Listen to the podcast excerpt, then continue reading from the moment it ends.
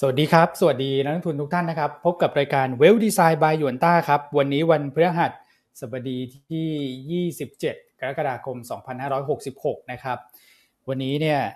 พี่อั้นลาหนึ่งวันนะครับ แต่ไม่รู้จะเข้ามาร่วมแจมหรือเปล่านะนะ แต่ว่าด้วยความที่เมื่อวานเนี่ยจัดหนักจัดเต็มจริง ๆนะครับ กับ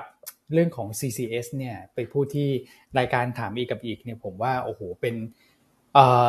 ถ้าเกิดว่ามีเขาเรียกว่ารางวัลนะในแง่ของคลิปทางด้านหรือว่ารายการแบบไลฟ์ทางด้านการลงทุนที่ดีที่สุดเนี่ยนะครับผมว่าน่าจะเป็นไลฟ์นี้เลยนะนะครับที่คืออาจจะดูแบบเเป็นเป็นเรื่องของบ้านปูนะครับ แต่ว่าพี่อันแต่บ้านปูเนี่ยแค่ช่วงท้ายๆเองแต่ตอนแรกที่ให้มุมมองเกี่ยวกับเรื่องของ CCS เนี่ยผมว่าทำให้เราเข้าใจมากขึ้นเลยว่าทำไมธุรกิจตรงนี้มันถึงบูมมากในฝั่งของสหรัฐ นะครับแล้วก็กำลังมาที่เอเชีย โดยเฉพาะจีนนะครับแล้วลำดับถัดไปเนี่ยผมคิดว่าธีมนี้มันเป็นธีมใหญ่ของทั้งโลกแน่ๆนะครับก็ทำให้เห็นภาพก่อนว่า CCS ทำไมถึงต้องเกิดขึ้นแล้วมันคืออะไรนะครับแล้วพอเกิดขึ้นแล้วเนี่ยมัน Impact ยังไงโอ้โหคือดูแล้วแบบพูดได้ยังไงนะเรายังรู้สึกว่า เออปลื้มใจเลยพี่อันแบบฉายภาพที่เห็นแบบชัดขนาดนี้ เพิ่งเคยฟังเหมือนกัน นะครับอะก็เลยเป็นคุณนัทเข้ามาแทนใช่ไหมฮะโอเคเดี๋ยวทักทายกันหน่อยคุณแม็กคุณแม็กก่อนแล้วกันเป็นยังไงเมื่อวานได้ครับ สวัสดีพี่อ้วนคุณนัทนะครับ แล้วก็นักลงทุนทุกท่านเลย ก็ขอพูดต่อจากพี่อ้วนนิดนึงแล้วกันนะครับเมื่อวานนี้เนี่ยคลิปที่พี่อั้นไปพูดในรายการถามอีกกับอีกเนี่ยนะครับจริงๆคือผมแนะนำมากๆว่าควรฟังพลาดไม่ได้เลยนะครับหนึ่งชั่วโมงนะฮะเวลาสักหนึ่งชั่วโมงนะครับช่วงวันหยุดยาวก็ได้ถ้าใครยังไม่ได้ฟังนะครับ เพราะว่าเป็น การที่แบบเปิดโลกใหม่เลยอะใครที่ไม่มีความรู้ด้านของ CCS หรือว่าตัวของคาร์บอนเครดิตมาก่อนเนี่ยนะครับ กระจ่างเลยคลิปนี้คือรู้ตั้งแต่ต้นน้ำยันปลายน้ำเลยอะนะครับ แล้วก็เอาไปใช้ในการลงทุนได้แบบเต็มรูปแบบนะ ผมคิดว่าแบบนี้นะครับ แล้วก็สำหรับใครถึงต่อให้ไม่ไม่ใช่นักลงทุนนะอย่างเพื่อนๆเนี่ยผมก็ส่งให้นะครับเพราะถือเป็นความรู้รอบตัวที่แบบหาดูได้ยากจริง ๆ นะครับ แล้วข้อมูลเนี่ยแน่นมากๆนะครับ แน่นจริง ๆ นะครับ ไม่รู้ว่าพี่อั้นมีเวลาไปที่ไปหาข้อมูลได้ขนาดนี้จากไหนนะ presentation เนี่ยสามสิบสี่สิบหน้านะครับก็อธิบายได้แบบละเอียดเลย ผมว่าดีมากๆ คลิปเมื่อวานนี้นะครับ ก็ยังไงก็ต้องติดตามพลาดไม่ได้จริง ๆ นะครับ ก็ฝากไว้ด้วยละกันครับ ผม ครับเอาสไลด์เข้ามาคุณนัทครับผมอ๋อแอบเอาสไลด์มา อันนี้เดี๋ยวจะโดนรายการ พี่อีกเขามาทวงลิขสิทธิ์หรือเปล่าพี่วันไปเปิดรายการเขาก่อนนะเออ ของพี่อั้นสินี่ดูโหแบบดูสิ คือแบบอุ้ยตั้งใจไม่รู้จะพูดยังไงเลยนะแบบใช่สุดๆอะสุดๆเมื่อคลิปเมื่อวานใช่ใช่คุณนัทเป็นยังไง จริง ๆ เมื่อวานผมสารภาพว่าผมคนหนึ่งที่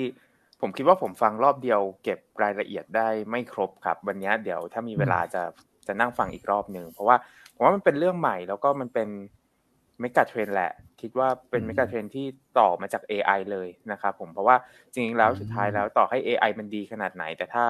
คาร์บอนมันถูกปล่อยออกมาเยอะมาก แล้วโลกมันยังร้อนอยู่คนก็อยู่ไม่ได้อยู่ดีนะครับแล้วคนก็ไม่ได้สามารถเข้าไปอยู่ในเมตาเวิร์สได้ร้อยเปอร์เซ็นต์เต็ม ดังนั้น ผมว่าเรื่องของคาร์บอนเครดิตเนี่ย น่าจะเป็น megatrend อันที่สองแหละติดต่อต่อเนื่องกันมาจากตัวของ AI ครับ ก็เลยคิดว่าเดี๋ยวต้องไปฟังอีกรอบหนึ่งเก็บรายละเอียดหน่อย อืม เออ มีหลายท่านก็บอกแบบนี้ แชร์เข้ามาใช่ไหมพี่วอนหลายท่านที่ไปยกป้ายไฟไปฟังคุณแม็กเนี่ยนะครับบอกว่าสุดยอดจริงๆนะครับ ไม่ใช่ครับคุ้มแน่นอนฮะหนึ่งชั่วโมงครับ เดี๋ยวนะ คุณ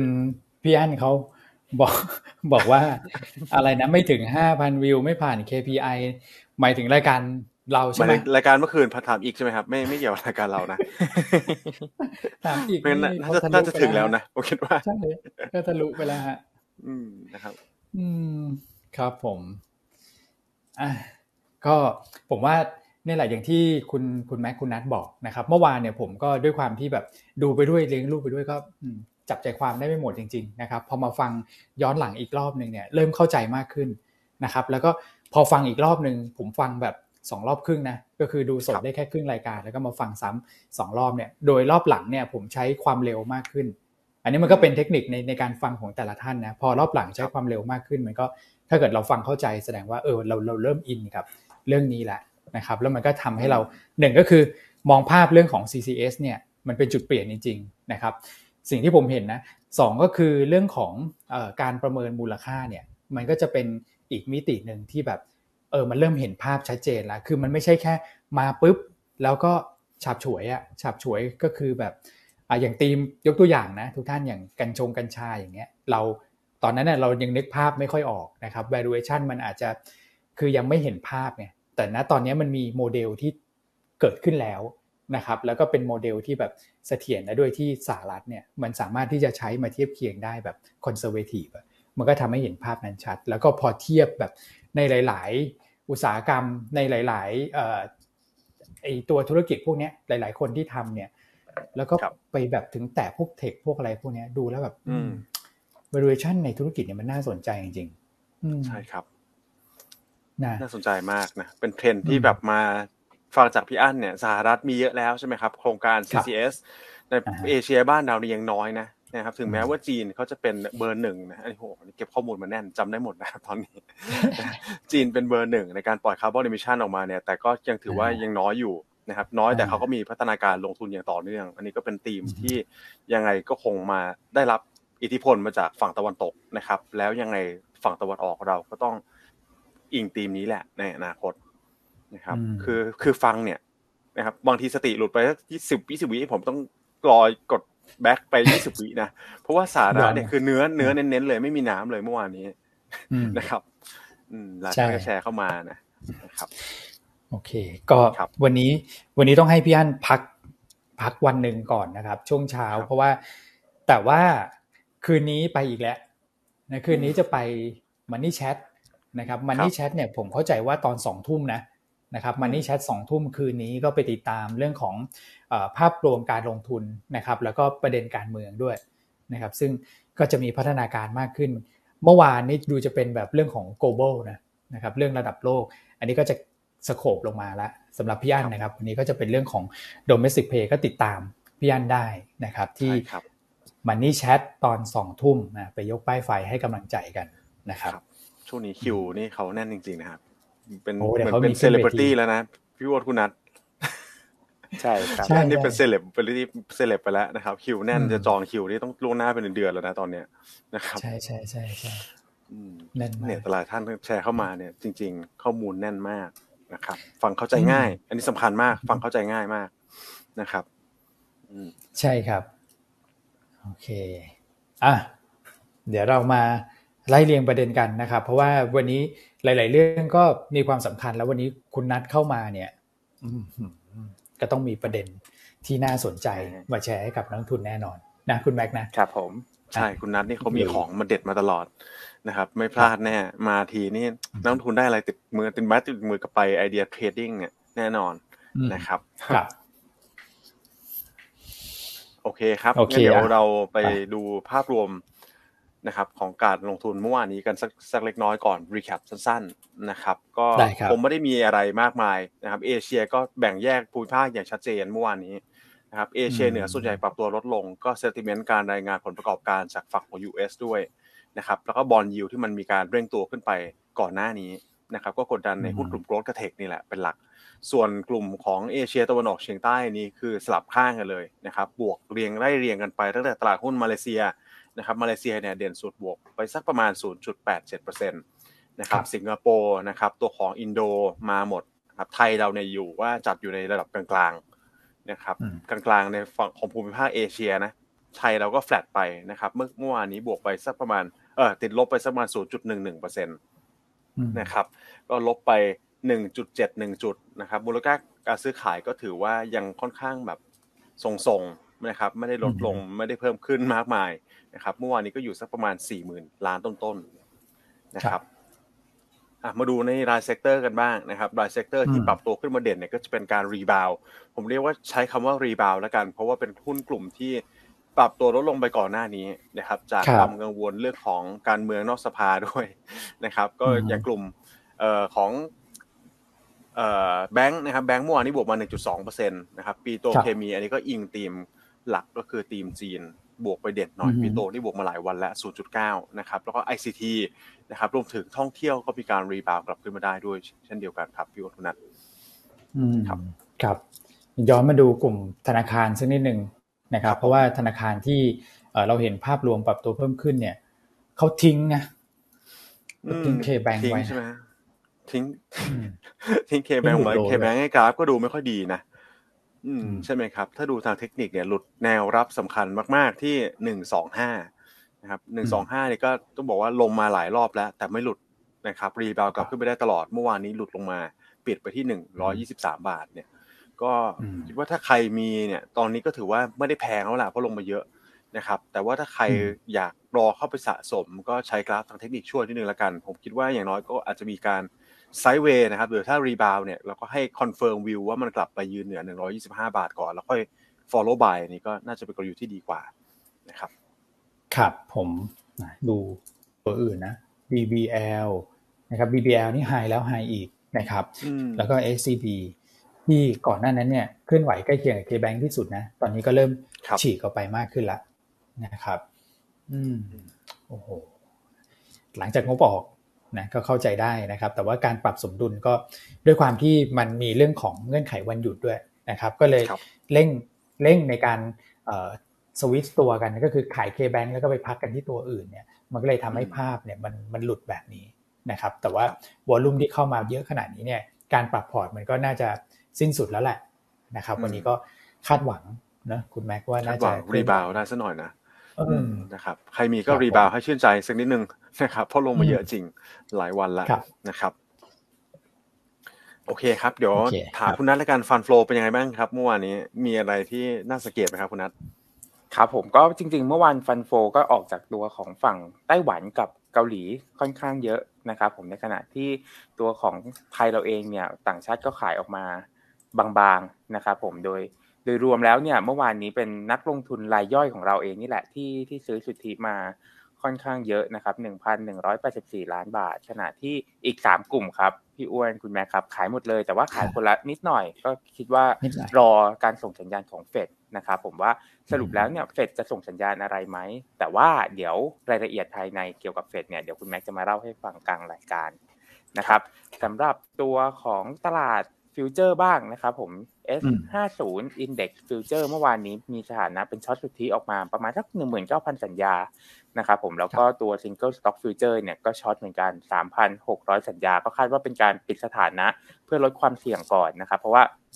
ผมเชื่อว่าเมื่อวานเนี้ยคงมีหลายคนแหละที่แบบเอ๊ะเฟดมันจะเซอร์ไพรส์อะไรเราอีกหรือเปล่า อย่างเช่นออกมาบอกว่าขอขึ้นดอกเบี้ยอีกหนึ่งครั้งอะไรอย่างนี้ หรือเปล่าถึงแม้ว่าเราจะประเมินว่าโอกาสไม่เยอะ แต่ผมเชื่อว่า พอตลาดมันขึ้นมาแบบนี้ แล้วทุกคนมีกำไรเนี่ยก็อาจจะมีการล็อกกำไรกันออกมาก่อน เพื่อลดความเสี่ยงนะครับผมสุดท้ายเลยคือตัวของตาสารนี่นะครับก็ซื้อบางๆเหมือนกัน 427 ล้านบาทครับ อืมครับผมเฮดจิ้งกันไปต่างชาติ 19,000 สัญญา แต่อย่าเพิ่งตกใจนะนะครับ เพราะว่าเดือนกรกฎาคมเนี่ยเขาเปิดสถานะรองสุทธิมาเยอะนะครับ ก่อนหน้านี้ก็อยู่ประมาณสักแสนสามแสนสี่อะ หายไปประมาณเกือบสองหมื่นก็ยังรองสุทธิอยู่แสนสองนะแต่ยังเยอะอยู่หยุดยังเยอะอยู่ อาจจะหยุดยาวด้วยก็ลดลดไปนิดนึง หรือเฮดจิ้งไปนิดนึงนะครับคือหยุดยาวเราเนี่ยตรงกับหลายปัจจัยมหาภาคพอดีเลย ใช่ไหมครับ ถ้าต่างประเทศก็มี ECB มี BOJ ถูกไหมครับพี่อ้วนส่วนในประเทศก็มีเรื่องของการเมืองใช่ไหมครับ แล้วก็มีเรื่องของการประชุมกรงอย อืมก็เยอะแยะไปหมดปัจจัยเขาก็คงวันจันทร์นี่เราอาจจะแบบเขียนวอลุ่มที่มันบางๆนะวันจันทร์เปิดมาเนี่ยส่วนใหญ่หลายท่านผมเชื่อว่าคงลากันไป เพราะหยุดยาวนะครับ ตั้งแต่วันศุกร์ยาวถึงวันอังคารเลยนะฮะก็อืมก็เป็นภาพนี้แหละ ที่ตลาดคงต้องมีการ hedging รอรับความเสี่ยงกันไว้บ้างนะครับ อืม มี GDP สหรัฐด้วยใช่ไหมครับ คืนนี้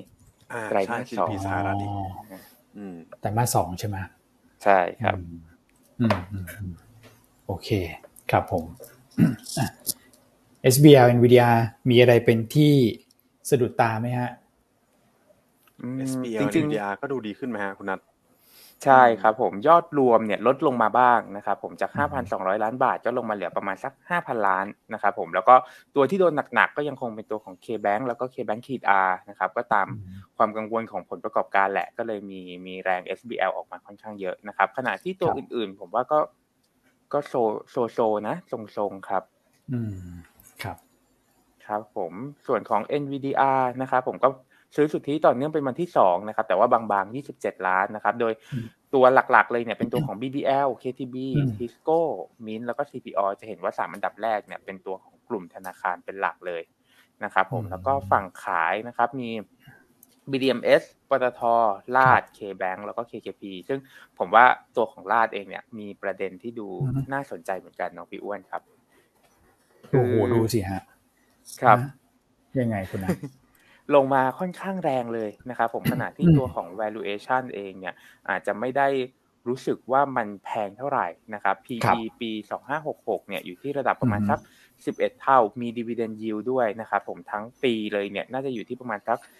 4.6%ตรงนี้เองเนี่ย ถ้าหากว่าดูทางเทคนิคครับพี่อ้วนคุณแม่ครับ เราจะเห็นว่าเหมือนเป็นสัญญาเออเป็นสัญญาณ inverse แล้วนะ เหมือนเป็นการกลับตัวของแท่งเทียนแล้วล่ะ เมื่อวานนี้ลงไปทำ หลุด 34 บาทลงไปเลย ก่อนที่จะกลับมาปิดที่ราคาเปิดนะครับนั่นหมายความว่าเริ่มมีแรงซื้อสู้กลับเข้ามา ก็น่าติดตามครับว่าราคาหุ้นเนี่ยจะฟื้นตัวได้ดีขนาดไหน แล้วก็เกิดอะไรขึ้นมีมีความเข้าใจผิดอะไรบางอย่างหรือเปล่าสำหรับหุ้นตัวนี้ที่ทำให้ราคาหุ้นเนี่ยปรับตัวลงมาค่อนข้างแรงนะครับ อืมเข้าใจอะไรผิดนะคุณนัทอาจจะเป็นเรื่เรื่อองงต่อของเออเรื่องของบาง บางกลุ่มแล้วกันนะครับ ที่ที่โอเคประเมิน valuation พลาดไปนิดหน่อย มันมีทำทำโปรเจกต์หายไปโปรเจกต์สำคัญโปรเจกต์หนึ่งที่ทำให้ valuation หายไปค่อนข้างเยอะประมาณสักสิบยี่สิบาทเลยนะครับผมอืมแล้วก็พอคนเห็นการประเมินครับ valuation ตรงจุดนั้นนะครับ ก็ตกใจว่าเฮ้ยหายไปไหนทำไมนะโครงมีการการนี้ครับปรับปรับใช่ไหมประมาณครับการลงมาค่อนข้างเยอะนะครับ อ่าอ่ามันก็เลยอืมก็เลยเกิดประเด็นนี้ขึ้นมาครับ มีแบบนี้ด้วยนะโอเคนะครับอืมใช่ฮะอะก็น่าจะเห็นการฟื้นตัวหลังจากที่ตลาดทำความเข้าใจเรียบร้อยแล้วนะครับ แล้วครับพอประกาศผลประกอบการเนี่ย ผมคิดว่ามันก็คงจะเห็นภาพชัดแหละนะครับ แล้วก็จะมีเงินปันผลตามมาด้วย ราคาหุ้นเมื่อวานเนี่ยต้องบอกว่าสวิงเหมือนกันนะ ตอนแรกทิ้งลงไปก่อน แต่ถ้าเกิดเราไล่ดูเนี่ย ในแง่ของภาพรายสักครึ่งชั่วโมงนะเอ่อสำหรับราชบุรีเนี่ย จริงๆแล้ว เราเห็น volume เนี่ยมาเข้าในช่วงที่มีแรงซื้อกลับเข้ามา ในตอนแบบใกล้ๆปิดเหมือนกันนะคือตอนตอนที่ทุบลงไปเนี่ยที่หลุด low เนี่ยอาจจะมีแบบ volume เข้ามาด้วยนะครับ เพราะว่าเป็นแรง stop loss บ้างนะครับ SBL ซ้ำไปบ้างนะครับ แต่ว่าแรงซื้อคืนกลับมาตรงนี้เนี่ยที่คุณนัทตั้งข้อสังเกตมันก็ดูน่าสนใจเหมือนกันนะครับ เพราะว่าทุบไม้นั้นปุ๊บแล้ววอลลุ่มหายแล้วก็มาเร่งตัวขึ้นเลยนะครับ ต้องติดตามวันนี้นะถ้าเกิดวันนี้เนี่ย ยืนได้นะครับ หรือเห็นเอ่อการฟื้นตัวสลับขึ้นมาบ้างเนี่ยผมว่าตลาดน่าจะมีความเข้าใจกับเรื่อง valuation มากขึ้นแล้วนะนะครับว่ามันมันน่าจะมี error เกิดขึ้นน่ะนะครับ ใช่ครับ อืมโอเคเขาบอกคุณบาดลเนี่ยนะฮะคุณพี่อั้นเนี่ยเขาบอกว่าสามคนเช้านี้ยอดไลค์ไม่ถึงห้าพันวิวตก KPI นะหมายถึงเราสามคนนะครับผมมีตอนคุณแม่เนี่ยครับอยู่พี่อ้ก็วนไม่ถึงนะฮะคุณเอาผมคุณมีเอาคอนไงแทคคุณนัทคอนแทคอะอ่าครับ ผมว่าผมจะไปซื้อวิวอยู่ครับ เอาเอาไหมพี่อ้วน ได้ไหมเออคุณศึกษาเรื่อง AI เนี่ยช่วยได้ไหมผมซื้อซื้อวิวเข้ามาเลยได้ไหมครับ ให้เขาช่วยเปิด เคยพี่อ้วนกับคุณแม่เคยเห็นไหมครับ ที่เป็นข่าวว่าแบบโทรศัพท์วางเยอะๆเลยอะเป็นหลายๆร้อยเครื่องอะครับอ๋ออืมแล้วก็พอเราซื้อวิวปุ๊บเขาก็จะเปิดเปิดเปิดเปิดเปิดเปิดเปิดทุกเครื่องครับวิวเราก็จะพุ่งขึ้นมาได้ไหมฮะแบบนี้อ๋อผมก็เคเขายไม่นะมีเขาไม่มีกติกานี่ฮะ call center ของบางแอปโทรมาเนี่ย บอกว่าช่วยเปิดหน่อยแบบวิวละสามสิบาทอะไรอย่างเงี้ยนะครับเออใช่ไหมคุณนัทประมาณนี้หรือเปล่านะคใช่รับแต่ไม่แน่ใจใช่ครับว่า อืม น่าจะหลอกลวงหรือเปล่าฮะ แบบนี้เอนะอซื้อวิวนะสูงสักวันหนึ่งนะครับครับให้พี่อันตกใจแล้วแล้วคุณจะต้องซื้อเท่าไหร่เนี่ย วันนี้ ยอดก็น้อยอยู่แล้วนะเพราะว่าทุกท่านก็เริ่มไปเที่ยวกันแล้วคุณใช่จะเอาครัห้าบพันเนี่ยคุณต้องฟาดมาอีกสามพันเมื่อกี้วิวเท่าไหร่นะวิวละสามคุณสิจะบบาท เดี๋ยวพี่วันออกไปก่อนแล้วกันโอ้โหนะครับนี่ยอมตก KPI แล้วกัน นะแล้วเดี๋ยวหาวิธีอื่นมาแก้ เออคุณอะแต่เข้ามาเรื่อยๆอยู่นะครับ เข้ามาเรื่อยๆ กดไลค์กดแชร์นี่เรายังไม่ทักทาย FC เลย อาจจะเป็นเพราะแบบนี้หรือเปล่าครับ ก็คุณแม็กทักทายนิดนึงแล้วกันนะครับ ขอตัวเลขเข้ามาหน่อยแล้วกันเลขหนึ่งใครรับชมพี่อั้นประโยคป้ายไฟแล้วดูรายการถามอีกกับอีกเมื่อคืนนี้เนี่ย ขอเลขหนึ่งเข้ามาหน่อยนะครับอยากทราบเหมือนกันว่ามี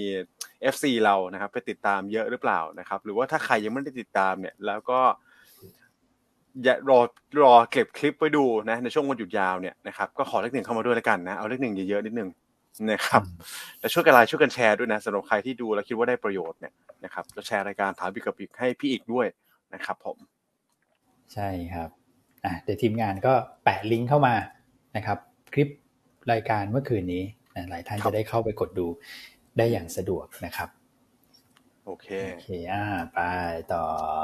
ไปต่อกันนะครับ ไปส่วนของตลาดหุ้นต่างประเทศเลยแล้วกัน นะครับตลาดหุ้นต่างประเทศเมื่อวานนี้เนี่ยค่อนข้างที่จะแฟลตนะครับดาวโจนส์ S&P NASDAQ เมื่อวานนี้เรียกว่าแทบจะไม่เคลื่อนไหวเลยดีกว่านะครับแล้วก็มีเหตุผลเนี่ยเดี๋ยวเรามาเจาะในประเด็นของ FOMC กันเลยแล้วกันครับเดี๋ยวถ้าคุณนัทมีอะไรอยากจะเสริมเนี่ยก็เรียนเชิญนะครับเดี๋ยวผมจะรีแคปให้ฟังก่อนแล้วกันว่า สาระสำคัญมีอะไรบ้างนะครับก็เมื่อวานนี้ต้องเรียนว่าอินไลน์เกือบทุกประเด็นนะครับคุณพาเวลเนี่ยก็ต้องต้อง เรียกว่าแทงกักอย่างตามคาดเลยนะเปิดประตูนะครับเปิดประตูถ้าถ้าพี่อันอยู่ก็เปิดประตูตีแมวใช่ไหมเปิดประตูให้ตัวเองออกได้นะครับ ก็สาระสำคัญเนี่ยปรับขึ้นดอกเบี้ยตามคาดนะครับ ก็ 0.25%ตอนนี้ระดับดอกเบี้ยก็อยู่ที่ 5.25 ถึง 5.50ละนะครับสูงสุดสูงสุดในรอบ 22 ปีนะครับโทนโดยรวมเนี่ยที่เป็น written statement หรือว่าที่เป็นรายงานออกมาเนี่ยนะครับ เหมือนเดิมเป๊ะเลย เรียกว่าจะกอเพสกับการประชุมที่ผ่านๆมาได้เลยนะครับ ก็คือยังคงวัตถุประสงค์นะครับ คง mission ภารกิจว่าจะปรับลดเงินเฟ้อกลับเข้าสู่ระยะเป้าหมายระยะยาวที่ 2%อันนี้ไม่ไม่ได้มีอะไรเปลี่ยนแปลงไปนะครับยังให้ความสำคัญตรงนี้มากที่สุดนะครับ ที่แทงกั๊กเนี่ยก็คือยังไม่มี guidance ยังไม่มีการบอกว่าต่อไปจะดำเนินนโยบายการเงินยังไงนะครับ ไม่ว่าจะเป็นการคงดอกเบี้ยหรือว่าขึ้นต่อเนี่ยคุณพาเวลก็เปิดประตูให้ตัวเองออกได้นี่แหละนะครับ แล้วก็บอกว่าจะขึ้นอยู่กับการรายงานตัวเลขทางเศรษฐกิจนะครับสถิติต่างๆนะที่เราติดตามกันอย่างต่อเนื่องนี่แหละ ก็จะมีตัวของเงินเฟ้อนะครับตัวของภาคการจ้างงาน แล้วก็ตัวของดัชนีชี้วัดกิจกรรมทางเศรษฐกิจนะครับก็เอาง่ายๆอย่างที่เราบอกไปเลยนะครับคำว่า data dependent เมื่อวานนี้ออกมาเยอะมากผมฟังตั้งแต่ต้นยันจบนะครับออกมาเยอะมากๆคำคำนี้ นะครับก็คือไม่ได้บอกอะไรเลยแหละ ว่าต่อไปจะเป็นยังไงการประชุมครั้งถัดไปจะมีการขึ้นหรือลงนะครับเออขึ้นหรือคงนะก็ติดตามกันต่อไปแล้วกัน เพราะว่าการประชุมครั้งถัดไปเนี่ยจะอยู่ที่วันที่ 20 กันยายนเลยก็หลายวันนะครับ50 กว่าวันนับจากวันนี้นะครับก็จะมีเห็นการรายงานตัวเลขพวกนี้นะครับเงินเฟ้อภาคการจ้างงานเนี่ยสองเดือนติดต่อกันเลยทีเดียวนะครับ ก็จะเป็นของเดือนกรกฎาแล้วก็สิงหาก่อนที่จะมีการประชุมกันอีกรอบหนึ่งนะครับ เพราะฉะนั้นเนี่ยโทนที่คุณพาเวลพูดต่อมาก็คือ ต้องติดตามตัวเลขเงินเฟ้อนะครับว่าเทรนที่ออกมาในเดือนของมิถุนายนเนี่ยเขาพูดนะอันนี้อาจจะเป็นบวกเล็กน้อยนะครับ ตลาดตอนนั้นก็ปรับตัวบวกขึ้นเช่นเดียวกันก็คือ ค่อนข้างน่าพอใจคุณพาเวลเนี่ยค่อนข้างแฮปปี้เลยทีเดียวนะครับ ที่ลงมาต่ำกว่าคาดนะเขาบอกว่าต่ำกว่าคาดเลย แล้วก็เป็นหลักฐานในการชะลอตัวอย่างชัดเจนนะครับ แต่อย่างไรก็ตามมันก็เป็นแค่การรายงานตัวเลขของแค่เดือนเดือนเดียวนะครับเขาต้อง รอหลักฐานมากกว่านี้ก่อนว่าเงินเฟ้อเนี่ยมันลงมาแล้วจริงนะครับ ถึงจะบอกว่าโอเค คุณชนะได้ชัยชัยชนะไปเรียบร้อยแล้วขึ้นดอกเบี้ยมาถึงปัจจุบันชนะเงินเฟ้อเรียบร้อยแล้ว อาจจะต้องรอก่อนนะครับ ก็คือเคสต่อไปเนี่ยผมก็ยังมองเป็น base case อยู่ว่าการที่ขึ้นดอกเบี้ยรอบล่าสุดเนี่ยนะครับน่าจะเป็นครั้งสุดท้ายแล้วถ้าไม่มีอะไรผิดทิศผิดทางผิดคาดจริง ๆ เช่น ตัวของราคาสินค้าพลังงานนะครับ หรือว่าสินค้าอาหาร มัน rebound กลับขึ้นมาอย่างน่าตกใจ อันนี้ก็เป็น2องสองสองมุมมองที่เราอยากให้ติดตามกันต่อไปนะครับเพราะเรื่องเกิดจากเอลนีโญนี่แหละภูมิอากาศที่ร้อนนะครับ สินค้าพลังงานเราจะมีความต้องการเพิ่มมากขึ้นในช่วง Q3 นะครับเราก็เห็นแล้วสินค้า soft commodity ธัญพืชต่างๆเนี่ยก็ปรับตัวขึ้นเช่นเดียวกัน ก็ขอให้มันปรับแล้วก็อาจจะปรับแล้วก็ไม่ได้ปรับถาวรไม่ได้มีการเร่งตัวขึ้นไปอย่างมีนัยสำคัญ ผมคิดว่าเฟดก็คงไม่มีการเปลี่ยนโทนอะไรนะครับแต่ถ้าเร่งตัวขึ้น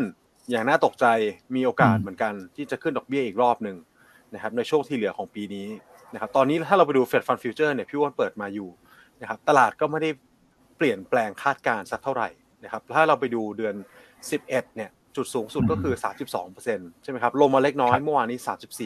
34นะครับก็แทบแทบจะไม่ได้เปลี่ยนเลยแล้วกันนะครับก็ต้องรอดูติดตามตัวเลขเศรษฐกิจต่อไป ซึ่งธีมการลงทุนในช่วงที่เหลือของ Q3 นี้ก็จะเป็นธีมนี้แหละนะครับ ตลาดหุ้นสหรัฐจะผันผวนกับการรายงานตัวเลขเศรษฐกิจมากกว่าช่วงครึ่งปีแรก แล้วก็ติดตามเก่งกันไปเก่งกันไปทีละประเด็นได้เลยครับพี่โอนคุณนัทนะครับ ไม่ว่าจะเป็นการรายงานเงินเฟ้อครั้งถัดไปในวันที่ 10นะครับหรือว่าจะเป็นการรายงานตัวเลขภาคการจ้างงานในวันศุกร์หน้านะครับ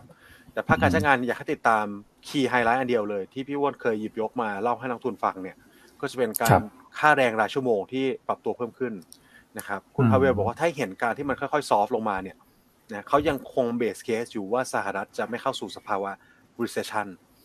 นะครับแต่อันนี้อาจจะเป็นมุมมองที่เขาต้องพูดแบบนี้อยู่แล้วแหละนะครับ ก็คือต่อให้เขาคิดหรือไม่คิดก็คงต้องพูดบอกมาว่า จะยังไม่เกิดยังรับมือได้อยู่นะครับก็โทนโดยรวมมันจะเป็นประมาณนี้นะครับ ส่วนการแตะเรื่องของ QT ก็ยังไม่ได้แตะนะครับทำเหมือนเดิมนะครับส่วนการปรับลดอัตราดอกเบี้ยเนี่ยอย่างเร็ว ผมคิดว่าเราเห็นในช่วงของไตรมาสหนึ่งปีหน้า นะครับ อาจจะเป็นปลายปลายไตรมาสที่ตลาดคาดการณ์กันไว้นะครับโดยรวมเป็นประมาณนี้ครับอินไลน์นะครับ แล้วก็ไม่น่าส่งผลกระทบเชิงบวก หรือว่าเชิงลบต่อตลาดหุ้นทั่วโลกวันนี้ครับ อืม ครับผมอะอันนี้ก็พอเกิดขึ้นปุ๊บตลาดหุ้นสหรัฐนี่ทรงๆเลยนะดาวโจนบวกนิดหน่อย NASDAQ ก็ปิดลบไปนิดหน่อย S&P นี่ทรงตัวมาก แต่ถ้าเกิดดูตลาดเอเชียเช้าวันนี้เนี่ยก็เขียวกันอยู่นะคุณ คุณคุณนะเขียวกันอยู่แล้วก็ NASDAQ ก็บวกอยู่นะ ใช่ไหมใช่ครับอืมนักแสกมีอะไรครับคุณนัทมีมีประเด็นเฉพาะตัวเข้ามาด้วยครับ คือเรื่องของการรายงานผลประกอบการของ Meta ครับพี่อ้วนคุณแม็กครับ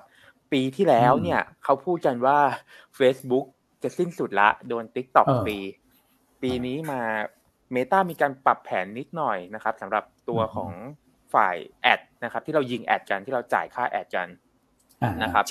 มีการปรับตรงกลยุทธ์ตรงนั้นนิดหน่อยก็เลยทำให้กำไรแล้วก็รายได้ของ Meta เนี่ยพุ่งขึ้นมาแล้วก็รายงานออกมาดีกว่าที่ตลาดคาดค่อนข้างเยอะนะครับผมโดยธุรกิจแอดเนี่ยเติบโตถึง 12% year on year เลยนะครับจำนวนผู้ใช้บริการรายเดือนจำนวนผู้ใช้บริการรายวันเพิ่มขึ้น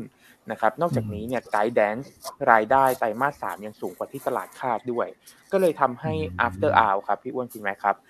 ราคาหุ้นของ Meta after hour บวกไปเกือบเกือบเจ็ดเปอร์เซ็นเลยสำหรับวันนี้นะครับผมก็ดูดูน่าสนใจพอสมควรเหมือนกัน เพียงแค่ว่าติดอันนึงครับ เมื่อกี้ผมเห็นที่พี่อ้วนเปิดเป็นกล้อง VR ใช่ไหมครับ รูปคนใส่กล้อง VR คือธุรกิจ AR VR ของ Meta เนี่ยยังยังขาดทุนเยอะอยู่นะครับผมแต่ว่าตอนนี้ตลาดอะมองต่อไปแล้วครับว่า แบบนี้เมตาจะมีเงินมาคอยหล่อเลี้ยงธุรกิจเนี้ยให้สามารถไปต่อได้นะครับ ก็รอดูว่าจะไปในทิศทางไหน แล้วก็จะต้องใช้ระยะเวลานานแค่ไหนกว่าที่ธุรกิจเนี้ยจะเริ่มสร้างรายได้ให้กับตัวของเมตานะครับ แต่ว่าผมอะยังรู้สึกว่าเป็นธุรกิจที่น่าจับตามองนะ ยิ่งพวก AI เติบโตเร็วแบบนี้ครับ ใช่ครับพอ AI เติบโตเร็วแบบนี้การที่จะพัฒนาการที่จะเดฟอะไรต่างๆ ที่มันอยู่บนโลก โลกเสมือนละกัน นะครับมันก็จะทำได้ง่ายขึ้นเพราะว่ามี AI มาคอยช่วยครับ ครับผมอันนี้เขาทำแข่งกับ Apple หรือเปล่าคุณนัทใช่ไหมที่มีการเปิดตัวแว่นกับ VR VR ไป ใช่ไหมครับคงเป็นเจ้าหลักๆในแหละแข่งกันนะฮะก็น่าติดตามน่าสนใจจริงๆทีมนี้นะครับทีม AI เนี่ยก็ยังบอกว่ามีการลงทุนต่อเนื่องแล้วเขาเพิ่งเปิดแอปใหม่ด้วยใช่ไหมครับ แอปชื่อเทรดเนี่ยนะครับเทรดอ๋อเออใช่อืม นะครับอ๋อแล้วก็มีมีอีกอันหนึ่งอยากอยากเล่าครับ อันนี้อาจจะต่อเนื่องกันไปเลย คือตัวของ Google นะครับ Alphabet ที่รายงานงบออกมาดีนะครับพอเข้าไปดูไฮไลท์เนี่ยจะมาในลักษณะคล้ายๆ Microsoft ใช่ไหมครับ ที่เด่นที่ตัวของธุรกิจ cloud นะครับดังนั้นถ้าใครเชื่อในตัวของ AI ใครเชื่อใน cloud นะครับผมแล้วก็ อยากลงทุนเนี่ยอาจจะไปดูกองทุนที่เกี่ยวกับ cloud โดยตรงก็ได้นะครับผมเรามีขายด้วยเป็นกองทุน Principal GCLOUD ขีด A นะครับถ้าใครมองว่ายังไงธุรกิจ cloud ต้องมาแน่ความต้องการใช้ตัว memory storage เนี่ยอาจจะต้องเพิ่มขึ้น ก็อันนี้แหละผมว่าตอบโจทย์ในการลงทุนเช่นเดียวกันนะครับอืมครับ อีกทีนะ คุณคุณนัดกองทุน G Cloud ใช่ G Cloud ใช่ครัอ่าฮะโอเค ต่อเนื่องขออนุญาตต่อเนื่องต่อเลยนะครับ ก็อืมเมื่อกี้คุณแม็กเล่าเกี่ยวกับตัวของภาพรวมเศรษฐกิจในในสหรัฐ ว่าจะมีผลเกี่ยวกับการขึ้นดอกเบี้ย หรือการคงดอกเบี้ยของเฟดใช่ไหมครับ ทีนี้ผมก็เลยไปดูอืมพวกงบผลประกอบการของพวกธุรกิจ consumption อย่างเช่นโคคาโคล่านะครับที่รายงานออกมาแล้วเนี่ย ก็เติบโตดีนะครับพี่อ้วนคุณแม็กยังโตอยู่ 8% year on year นะครับผมแล้วก็ดีกว่าที่ตลาดคาดด้วยนะครับ ดังนั้นอืมการบริโภคในทางฝั่งสหรัฐเองอาจจะไม่ได้แย่นะครับ ทีนี้พอผมไปดู McDonald's ต่อที่จะรายงานผลประกอบการคืนนี้ ตลาดก็ยังคาดโตดีเหมือนกันครับ เกือบเกือบสิบเปอร์เซ็นต์เลยนะครับอืมวีซ่ารายงานออกมางบก็ดีเหมือนกัน เพียงแค่ว่าโอเคอืมตัวโวลุ่มการใช้เนี่ยอาจจะเพิ่มขึ้นใน ในระดับที่ชะลอตัวลงแต่ยังคงเพิ่มขึ้นอยู่นะ คือเพิ่มขึ้นครับช้าลงนะครับ ก็คือดูอืมดี แต่พอไปดู a m e x ครับพี่อ้วนคุณแม่ครับ a m e x เนี่ยอืมดูมีจุดที่ผมรู้สึกว่าสะดุดคือเขาตั้งสำรองเพิ่มสามเท่าตัวเลยในการรายงานผลประกอบการครั้งนี้นะครับ ดังนั้นอืมมันอาจจะสะท้อนถึงความกังวลของ a m e x ผมไม่แน่ใจว่าจะเป็น a m e x เจ้าเดียวหรือเปล่า เดี๋ยวเรารอดู Mastercard กันว่า Mastercard จะเป็นยังไง แต่ถ้าหาก Mastercard มาในทรงเดียวกันกับ a m e x เนี่ย แปลว่าการบริโภคในประเทศของสหรัฐเนี่ย ใช้เครดิตเป็นส่วนใหญ่ละ ครับอืมใช้หนี้เป็นส่วนใหญ่แล้ว ความสามารถในการชำระหนี้เขาลดลงอย่างมีนัยสำคัญ จนทำให้ a m e x ต้องตั้งสำรองเพิ่มขึ้นค่อนข้างเยอะนะครับ ผมก็รอติดตาม Mastercard ที่จะรายงานผลประกอบการในคืนนี้ครับอืมโอ้สำคัญเนอะประเด็นนี้ คืนนี้มีหลายตัวที่น่าติดตามเลยใช่ไหมครับคุณนัทอืมก็มีตัวของครับ Mastercard มีตัวของแมคโดนัลอืล์มนี่ก็จะเป็นการบ่งบอกการบริโภคนะครับ ในฝั่งของสหรัฐนะครับ มีตัวของ Intel Intel นี่ก็จะเป็นในฝั่งของ AI กับชิปและนะครับ chip maker นะครับก็อยากให้ติดตามดู ถ้าใครลงทุนเกี่ยวกับหุ้น growth tech อยู่นะครับแล้วก็จะมีตัวของ Ford ด้วยเช่นเดียวกัน ภาคยานยนต์น่าสนใจ วันนี้หลายหลายตัวนะครับที่มีน่าติดตามนะ แล้วก็จะน่าจะเป็นแบบตัวที่ขับเคลื่อนตลาดหุ้นตลาดสหรัฐสหรัฐวันนี้ด้วยนะครับ อืมอืมครับผมอะแต่ไหนๆก็พูดถึงเรื่องผลประกอบการแล้ว เราข้ามกลับไปอ่าฮะฝั่งยุโรปกันสักนิดหนึ่งครับพี่อ้วนคุณนัทอ่าฮะครับยุโรปถือว่าลบแรงพอสมควรนะ เมื่อวานนี้สักประมาณอืมหนึ่งเปอร์เซ็นต์สำหรับสต็อกห้าสิบนะครับแต่คผู้รับเชี่ยวชาญของเราอยู่ตรงนี้แล้วนะครับคุณนัทครับครับอ่าก็หุ้นที่ปรับตัวลดลงเนี่ยก็จะเป็นหุ้นขนาดใหญ่นะครับอ่า LVMH นี่ต้องเรียกว่า ถ้าถามคนอื่นเนี่ยก็อาจจะไม่ได้ข้อมูลเชิงลึกนะครับ ต้องถามใช่ครับ ว่าเกิดอะไรขึ้นครับพี่อ้วนครับ เดี๋ยวเดี๋ยวเดี๋ยวไม่ไม่มีฮะเดี๋ยวลูกค้าครายนใหญ่เข้าใจผิด ไม่มีนะฮะที่เห็นแบบเอาลงรูปตาม Facebook นี่คือยืมเพื่อนมานะยืมเพื่อนมาตอนนี้คืนไปหมดแล้ว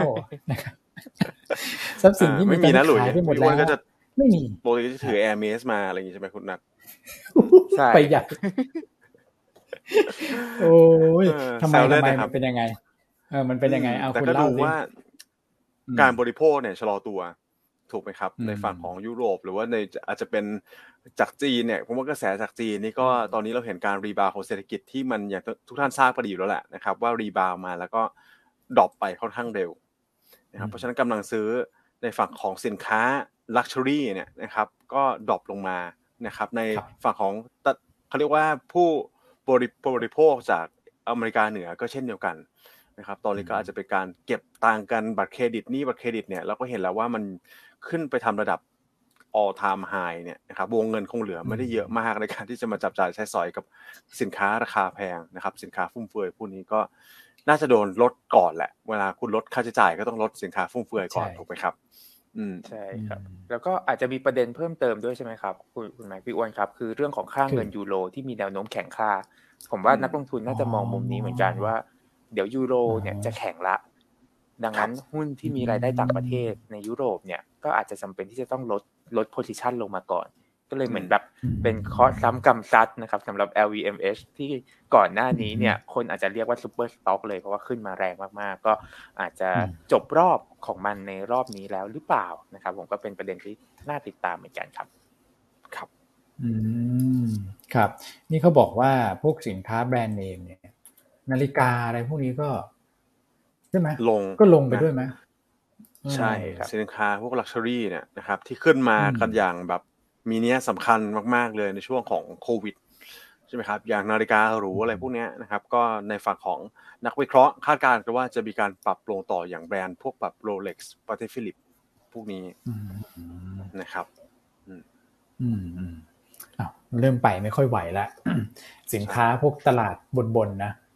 นะครับครับก่อนหน้านี้คือข้างบนเนี่ยยังดูโอเค ข้างล่างก็อาจจะเหนื่อยๆหน่อย แต่ว่าพอข้างบนหมุนได้มันก็ทำให้การบริโภคมันยังโอเคนะนะครับ แต่ตอนนี้มันกลายเป็น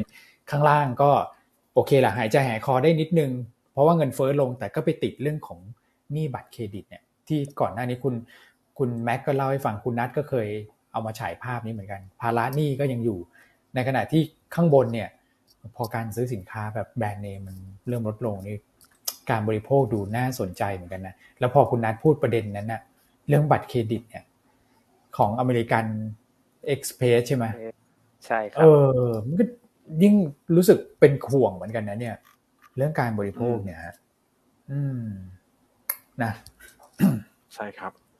อืมอืมอืมอะอันนี้เป็นยุโรปสหรัฐ แล้วมีตัวเลขเศรษฐกิจอะไรอีกไหม ตัวเลขเศรษฐกิจก็ถือว่าออกมาครับเอ่ออาจจะเป็นภาพที่ถ้าถ้าไม่ดูไม่ได้ดูเชิงลึกเนี่ย อาจจะตีความไปอีกแบบหนึ่งนะนะครับ ก็คือการรายงานยอดขายบ้านมือหนึ่งสหรัฐเมื่อวานนี้นะครับ ออกมาชะลอตัวลงนะครับชะลอลงสักประมาณสองเอ่อสองจุดห้าเปอร์เซ็นตนะครับมันออนมันนะครับ แล้วก็อยู่สักประมาณเจ็ดแสนหน่วยต่ำกว่าที่ตลาดคาดการไว้ แต่ถ้าใครติดตามรายการเราเนี่ยก็จะทราบกันดีว่าที่เรานำมาแชร์กันเมื่อตั้งแต่ต้นสัปดาห์เนี่ยนะครับ ในอุปทานในการ listing นะครับ ในการที่มีขายบ้านเนี่ยมันน้อยลงเรื่อยๆแหละนะครับ อุปทานใหม่ที่เข้าตลาดมันน้อยลง ก็ไม่แปลกที่ก็ยอดขายมันจะลงนะครับ แต่ว่าถ้าไปดูราคาเนี่ยไม่ได้ลงตามราคาค่อนข้างส่งนะครับ ก็ไม่ได้สะท้อนว่าเศรษฐกิจชะลอตัวนะผมคิดว่าเป็นเป็นเรื่องของ supply มากกว่านะครับ ตัวนี้อาจจะพูดตรงๆไม่ได้ นะครับว่าเศรษฐกิจชะลอตัว แล้วก็อีกอันหนึ่งก็จะเป็นตัวของการรายงานสต็อกน้ำมันดิบ อันนี้ขออนุญาตนะครับ เคลมให้คุณแม่นิดนึงนะคือจังหวะเนี่ยตรงเหลือเกินถูกไหมครับ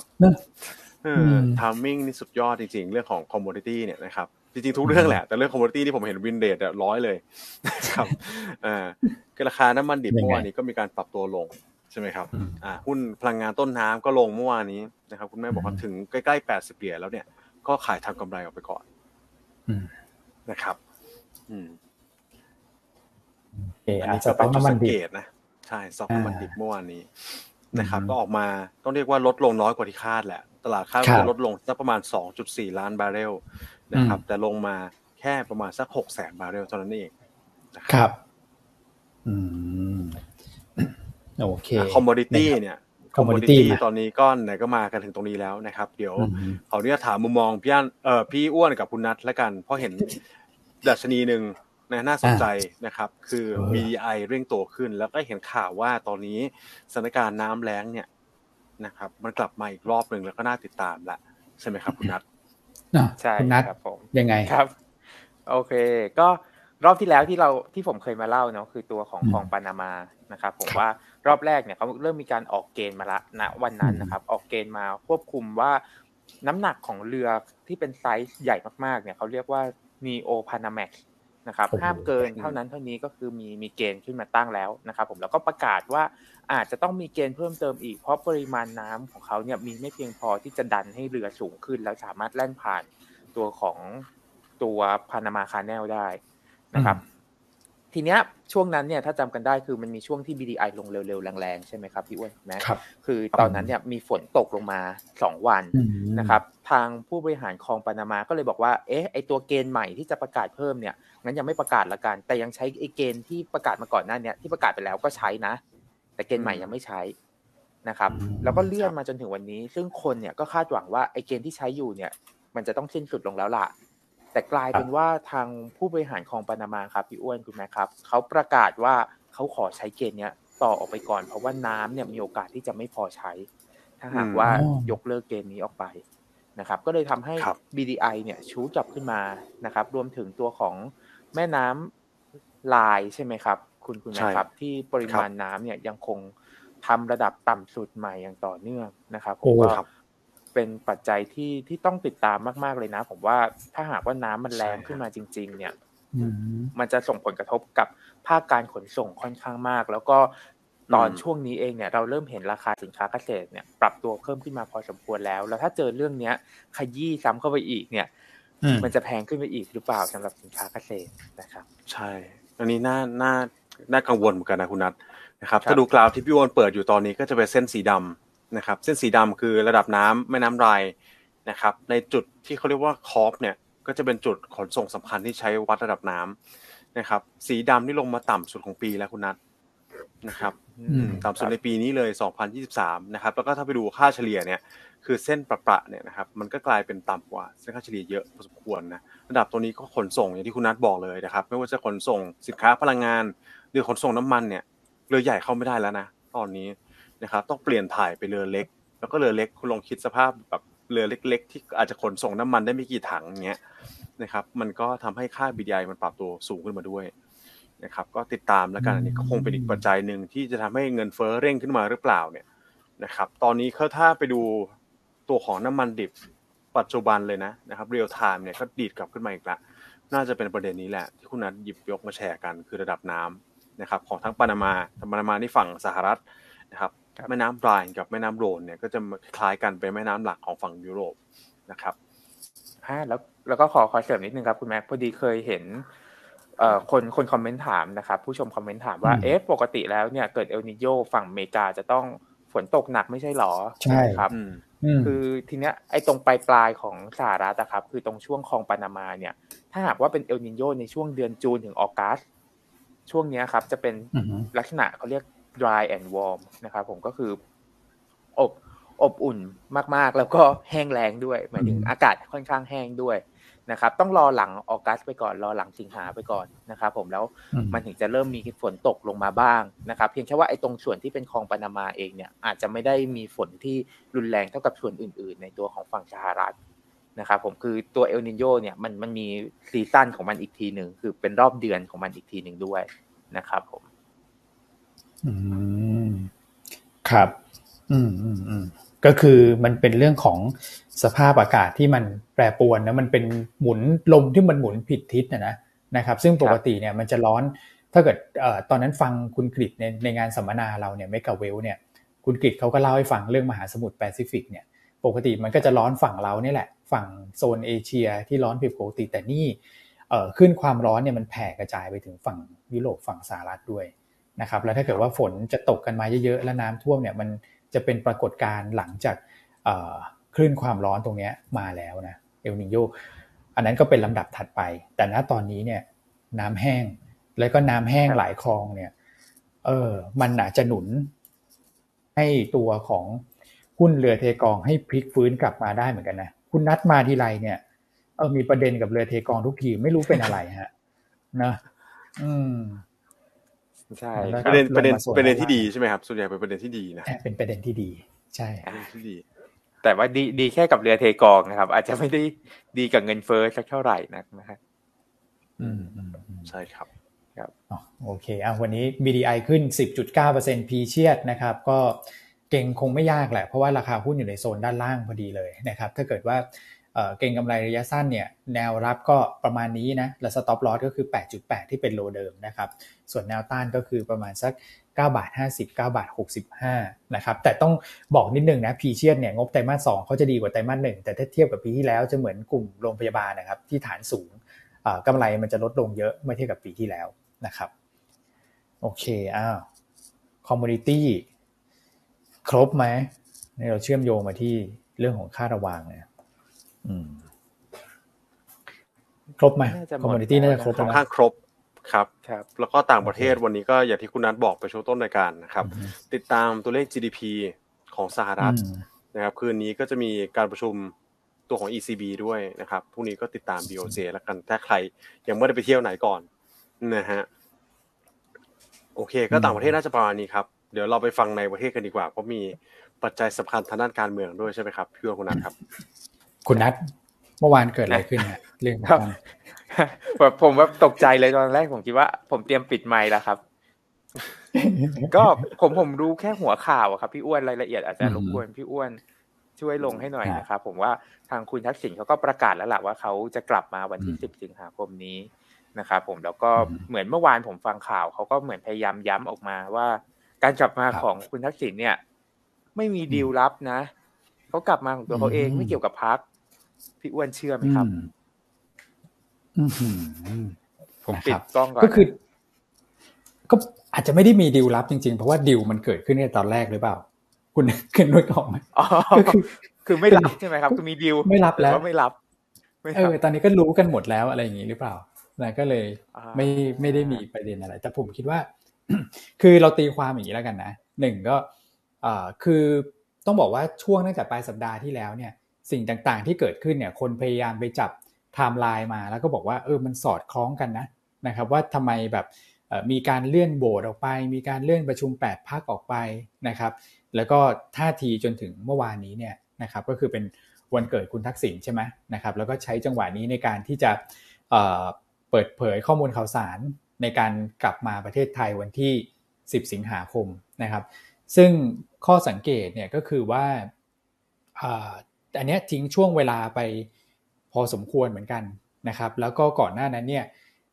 คุณอุ้งอิงเองก็เคยพูดนะครับว่า อยากจะให้เรื่องของการเมืองเนี่ยเรียบร้อยก่อนนะแล้วก็จะกลับมา นั่นหมายความว่าวันที่ 10 สิงหาเนี่ยที่กลับมาก็แปลว่าเรียบร้อยแล้วหรือเปล่าใช่ไหมก็คือควรจะเรียบร้อยแล้วแหละ นี่คือสิ่งที่เขาตีความกันนะครับ ก็เลยเห็นแล้วว่ายังไงก็แล้วแต่ไม่เกินวันที่ 10 สิงหา ไม่รู้ละนายกเป็นใครนะครับ รัฐบาลจะจับขั้วอย่างไง นะครับประเด็นที่ 2 ก็คือว่าสารรัฐมนูญก็นัดประชุมพอดีด้วยนะครับตามที่เราคาดเลยนะครับเราคิดว่าสารรัฐมนูญเนี่ยแม้ว่าวันหยุดก็น่าจะทำงานต่อเนื่องไป วันที่3เนี่ยเขาจะพิจารณาและที่ของผู้ตรวจการแผ่นดินนะครับเสนอเรื่องของการโหวตคุณพิธาซ้ำเนี่ยว่ามันไปขัดรัฐธรรมนูญหรือเปล่านะครับก็จะพิจารณารับหรือไม่รับเรื่องนี้เนี่ยวันที่3นะครับซึ่งผมมองว่าออกได้ 2 กรณีนะครับที่ คือครั้งนี้เป็นครั้งที่ศาลแถลงคือให้ข้อมูลมาแล้วกันตามข่าวแล้วก็เป็นการให้ข้อมูลที่บอกว่าออกได้3กรณีปกติเนี่ยจะไม่ค่อยให้ความเห็นแบบนี้ ออกได้3กรณีก็คือไม่รับไม่รับพิจารณา เพราะว่ามองว่าไม่ไม่ใช่หน้าที่ของผู้ตรวจการที่จะนำเสนอขึ้นมาตรงนี้ อันที่2ก็คือรับแต่ไม่ต้องชะลอการโหวตนะครับ อันที่3ก็คือรับแล้วก็ให้ชะลอการโหวตนะครับคือข้อสังเกตของผมนะ ก็คือถ้าเกิดว่าไล่เรียงกันเนี่ยไอการรับและให้ชะลอการโหวตเนี่ยเขาให้น้ำหนักเป็นอันสุดท้ายทั้งในที่มีประเด็นว่าผู้ตรวจการบอกว่าให้ชะลอการโหวตไปก่อนนะครับ แต่ว่าให้ดูเหมือนว่าจะให้เป็นการพูดแบบขั้นสุดท้ายแล้วผมมองเหมือนเดิมว่าในแง่ของสารรัฐมนูญเนี่ยโดยปกติก็จะไม่ตัดสินอะไรออกมาที่เป็นเป็นการขวางเรื่องของการเดินหน้าในในทางการเมือง ถ้าเกิดว่ามันเป็นการขวางแล้วไม่มีทางออกอะ นะครับอย่างเช่นให้หยุดปฏิบัติหน้าที่อย่างเงี้ยก็จะมีคนปฏิบัติหน้าที่แทนนึกออกใช่ไหมครับ แต่ถ้าเกิดให้หยุดโหวตนายกเนี่ยก็จะไม่มีนายกไงนะครับก็คือเป็นการขัดขวางการเดินหน้าในแง่ของทางสภาปกติก็จะไม่เกิดขึ้น ผมก็เลยคิดว่าน่าจะออกใน 2 กรณีแรกไม่รับไปเลยนะครับ หรือรับแล้วก็ให้โหวตต่อไม่ต้องหยุดปฏิบัติหน้าที่นะครับรบก็จะทำให้การโหวตนายกเนี่ยมีโอกาสนะ เกิดขึ้นวันศุกร์ที่ 4 ก็เป็นไปได้นะสี่สิงหา หรืออาจจะข้ามไปเป็นวันจันทร์วันอังคารหน้า ก็เป็นไปได้เหมือนกันนะครับ ก็เลยคิดว่าไทม์ไลน์ตรงนี้มันค่อนข้างชัดแล้วแหละนะครับ และนี่ผมเอาภาพมาจาก The Standard นะนะครับเขาบอกว่ากับคุณทักษิณกลับถึงไทยวันที่ 10 ใช่ไหมนะครับ ตอนนี้ว่าอยู่ฮ่องกงใช่ไหมก็บินแป๊บเดียวใช่ไหมครับสายๆวันที่ 10 สิงหาเนี่ยกลับมานะครับ แล้ว The Standard ก็ไปลงแบบนี้ ให้คุณเศรษฐาเนี่ยอยู่ที่ทำเนียบนะครับ คุณแพทองธารอยู่ที่พัก อันนี้ก็คือบอกเหมือนบอกชื่อนายกเลยนะ พูดถึงนะ เออนะครับ แต่ทั้งนี้ทั้งนั้นก็ยังต้องติดตามกันแหละนะครับ วันนี้ก็จะมีเรื่องของการชุมนุมด้วยเหมือนกันนะ เท่าที่ผมเห็นก็คือแถบราชประสงค์นะครับ ใครไปแถวนั้นก็วางแผนเรื่องของการเดินทางดีๆนิดนึงแล้วกันนะครับ แล้วก็ประเด็นเรื่องของการเมืองเนี่ยผมคิดว่าอย่างวันนี้ก็คงจะไม่ค่อยไม่ค่อยมีใครกล้าสู้เท่าไหร่หรอก เมื่อวานก็มีคำถามว่าเฮ้ยทำลายมันดูชัดนะ แต่ทำไมพูดยังไม่ขึ้น ก็บอกว่าคือมันก็มีเรื่องของวันหยุด ด้วยถูกไหมฮะวันหยุดยาวด้วย ที่โดยปกติต่อให้มีข่าวดีแค่ไหนเนี่ยคนก็อาจจะไม่กล้าแบบเทน้ำหนัก ข้ามวันหยุดยาวนี่มันยาวมากนะนะครับแม้ว่าวันจันทร์เราจะเปิดแต่มันเป็นการเปิดแบบฟันหลอนะครับอันที่ 2 ก็คือก็ยังไม่ชัดไงว่าตกลงแล้วจะไปขั้วไหนอะไรยังไงนะครับจะไปกับก้าวไกลเหมือนเดิมไหมแปดพักร่วม หรือว่าจะสลัดไปทางภูมิใจไทยแล้วก็พลังประชารัฐอย่างเงี้ยนะครับก็อาจจะรอดูท่าทีก่อนว่า ถ้าเกิดไปขั้วนี้แล้วมันจะมีผลกับการเมืองนอกสภาอย่างไงนะผมก็เลยคิดว่า ตลาดรอดู แต่สิ่งที่เราเห็นเมื่อวานเนี่ย คือพอทำลายชัดเนี่ย คือเราฟันธงได้อย่างเดียวว่าดาวไซด์ของไซดินเด็กเนี่ยจำกัดมากแหละนะครับ เพราะสุดท้ายมันก็คือเดินหน้าสู่เรื่องของการโหวตนะครับ ส่วนการควบคุมกรณีที่อาจจะส่งผลกระทบกับความผันผวนของเซ็นดิ้งเด็กเนี่ย ผมคิดว่าถ้าเกิดเขามาขนาดนี้เขาน่าจะประเมินสถานการณ์ได้ระดับหนึ่งนะครับ ว่าสามารถที่จะควบคุมได้นะครับประมาณนี้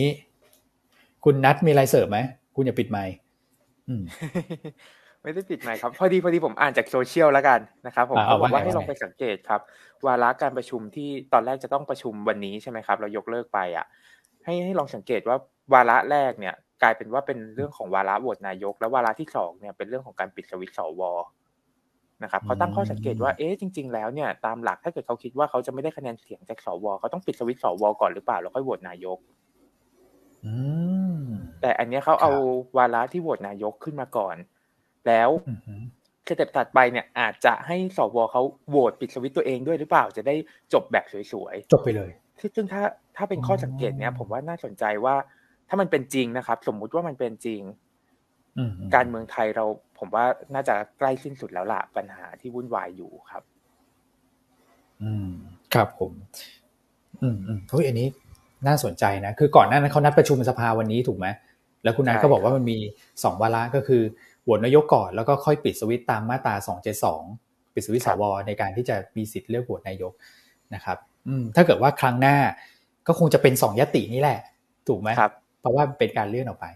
เออ ประเด็นนี้น่าสนใจนะครับ แต่เป็นว่าเรามองแค่การเมืองเชื่อมกับการลงทุนพอนะ ทุกท่านนะครับ เรื่องของการเมืองเนี่ยผมเข้าใจว่าตอนนี้ปวดหัวมาก ผมก็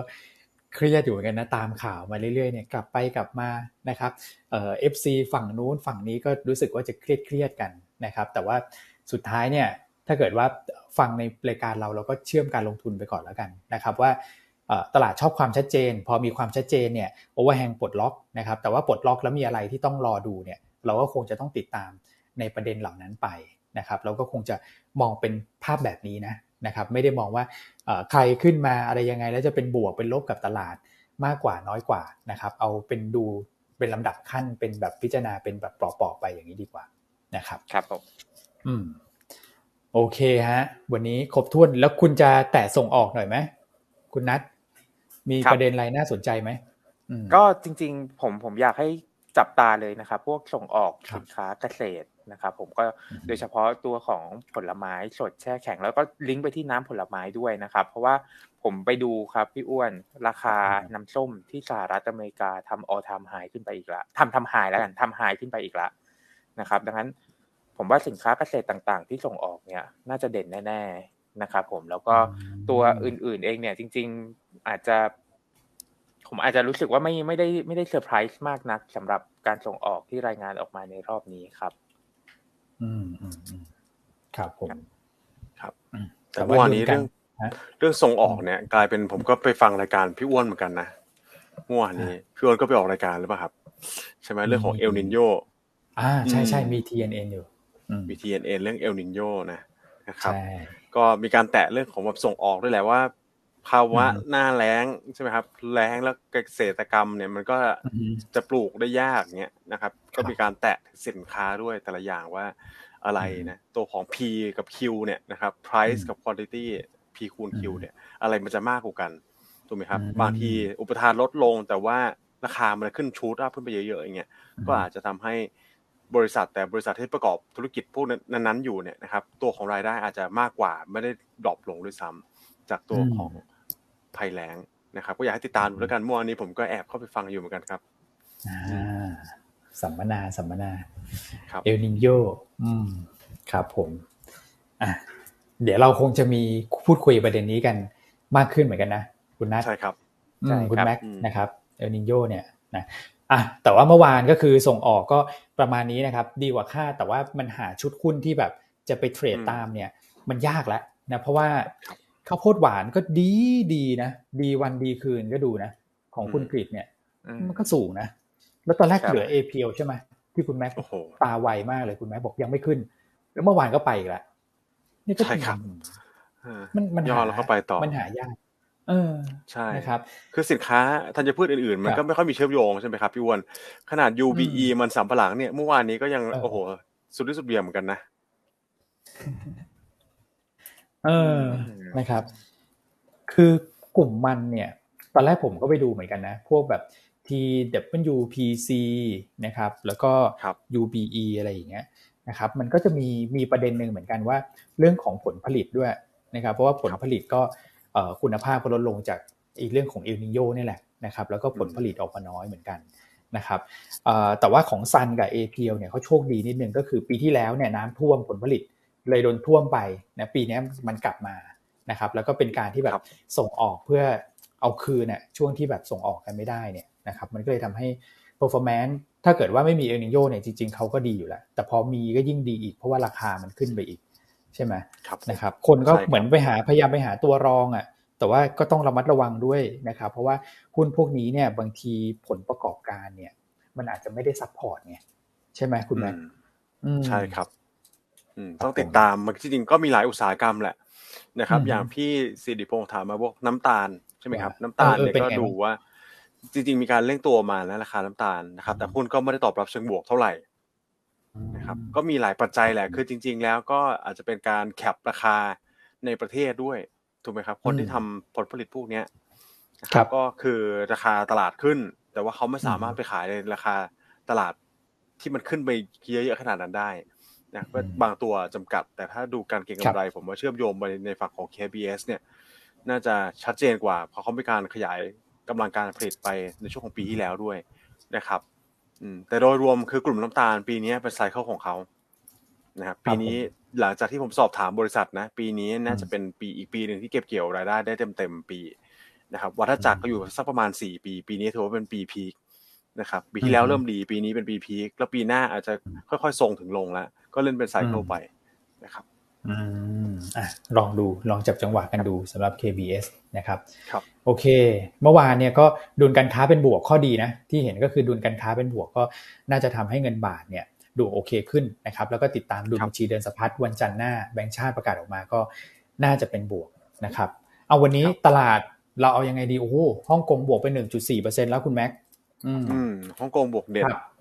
นะครับ แต่ดูเอเชียตะวันออกเฉียงใต้เนี่ยเราก็ถือว่าโอเคนะไม่แย่มาก มีฟิลิปปินส์ที่แดงๆอยู่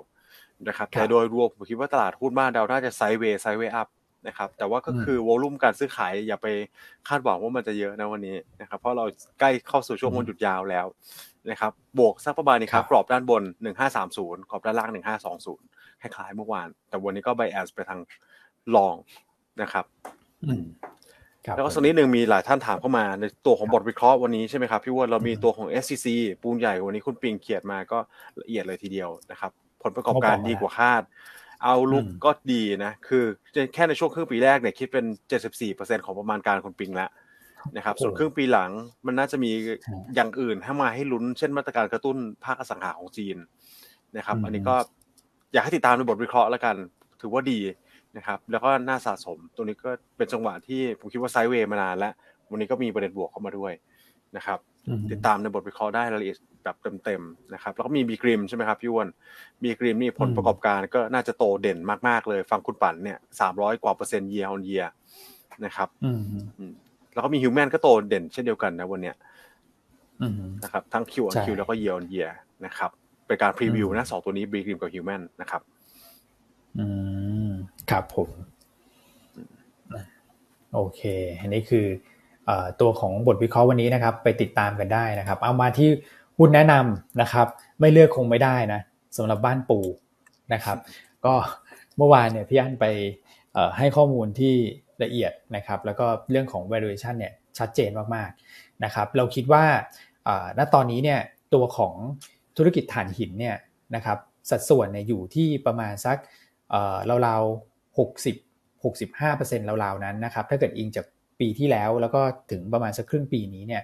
มันก็ค่อยๆ ลดลงมาเรื่อยๆนะครับในขณะที่ธุรกิจอื่นที่ไม่ใช่ถ่านหินเนี่ยนะครับซึ่งเป็นธุรกิจที่เป็นพลังงานสะอาดนะครับก็สัดส่วนมันก็จะเพิ่มขึ้นไปละนะครับตอนนี้น่าจะอยู่ประมาณสักใกล้ๆ 40%ซึ่ง target ของบ้านปูเนี่ยคือปี 68 อีกสัก 2 ปีข้างหน้าเนี่ยจะแตะระดับ 50%คือครึ่งหนึ่ง นะครับตาม concept greener smarter นะซึ่งตรงนี้มันจะทำให้ valuation ของบ้านปูเนี่ยไม่ถูก pricing บนธุรกิจถ่านหินนะครับอีกต่อไปละนะครับมันก็จะเป็นธุรกิจพลังงานสะอาดสักครึ่งหนึ่งอันนี้ PE สูงนะครับแล้วก็ถ่านหินครึ่งหนึ่งนะครับแล้วก็สัดส่วนพวก EBITDA เนี่ยของพวกกรีนเนี่ยมันมามากขึ้นเรื่อยๆ มันก็จะทำให้ valuation เนี่ยค่อยๆ ถูกยกขึ้นไปเรื่อยๆนะครับณตอนนี้เนี่ยเทรด price per book 0.7 เท่าเอง อย่างเมื่อวานพี่อันเทียบให้ดูเนี่ยแม้ว่าจะเป็นธุรกิจใกล้เคียงกันนะ กับธุรกิจที่ไปทางด้าน CCS แล้วเนี่ยนะครับคือเทรดสูงกว่าบุ๊กหมดเลยนะครับแล้วเขาก็บอกว่าเอาแค่เท่าบุ๊กเนี่ยนะครับราคาณตรงนี้เนี่ยก็มี upside พอสมควรละนะครับอันนี้คือภาพระยะยาวที่พี่อันฉายภาพให้เห็นเมื่อวานนี้นะครับส่วนในแง่ของภาพระยะสั้นเนี่ยก็ต้องบอกว่าราคาค่อนข้างที่จะ underperform มากนะครับ ITMG ที่อินโดนีเซียก็ขึ้นตลอดนะครับแล้วก็ถ้าเกิดเทียบ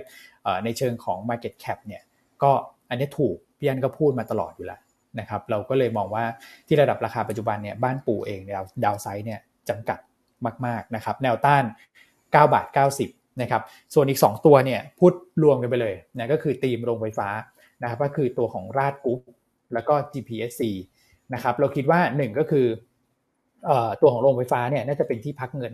ในระยะสั้นช่วงที่หยุดยาวได้นะครับ เพราะว่าเป็น defensive นะครับและบางตัวเนี่ยก็มีปันผลกลางปีนะครับขณะเดียวกันผลประกอบการไตรมาสสเนี่ยส่วนใหญ่ก็จะดีกว่าปีที่แล้วด้วยนะครับ valuation ตอนนี้ก็ไม่แพงนะฮะและสิ่งที่เกิดขึ้นเมื่อคืนเนี่ยมันก็ทำให้บอลยูเนี่ยนิ่งนะครับเงินบาทแข็ง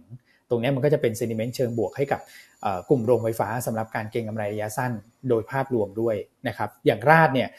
เขามีข้อดีก็คือมีปันผลกลางปีนะครับยิว2.3%ทั้งปียิว4.6%นะครับ PE ตอนนี้เทรด 11 เท่าเอง ไม่แพงเลยนะครับ แล้วเมื่อวานเนี่ยกราฟก็ส่งสัญญาณว่ามีโอกาสเกิด technical rebound แล้วนะครับ ส่วน GPSC เนี่ยราคาหุ้นก็เป็นลักษณะการย่อตัวลงมานะครับ ตรงนี้ก็เป็นโซนแนวรับระดับหนึ่งพอดีนะครับ ก็เลยคิดว่าดูน่าสนใจ นะครับสำหรับการเก็งกำไรแล้วก็ผลประกอบการไตรมาสสองเนี่ยน่าจะออกมาสวยเมื่อเทียบกับปีที่แล้วไพ p อ r บุ๊กตอนนี้ 1.4 เท่านะครับค่าเฉลี่ย 5 ปีย้อนหลังเนี่ยอยู่ที่ 2.1 เท่านะก็ยังต่ำกว่านะครับแล้วถ้าเกิดย้อนไปดูเนี่ยตอนเลือกเลือกนายกผ่านนะ5มิถุนาปี 62เนี่ยหุ้นที่ขึ้นแรงที่สุด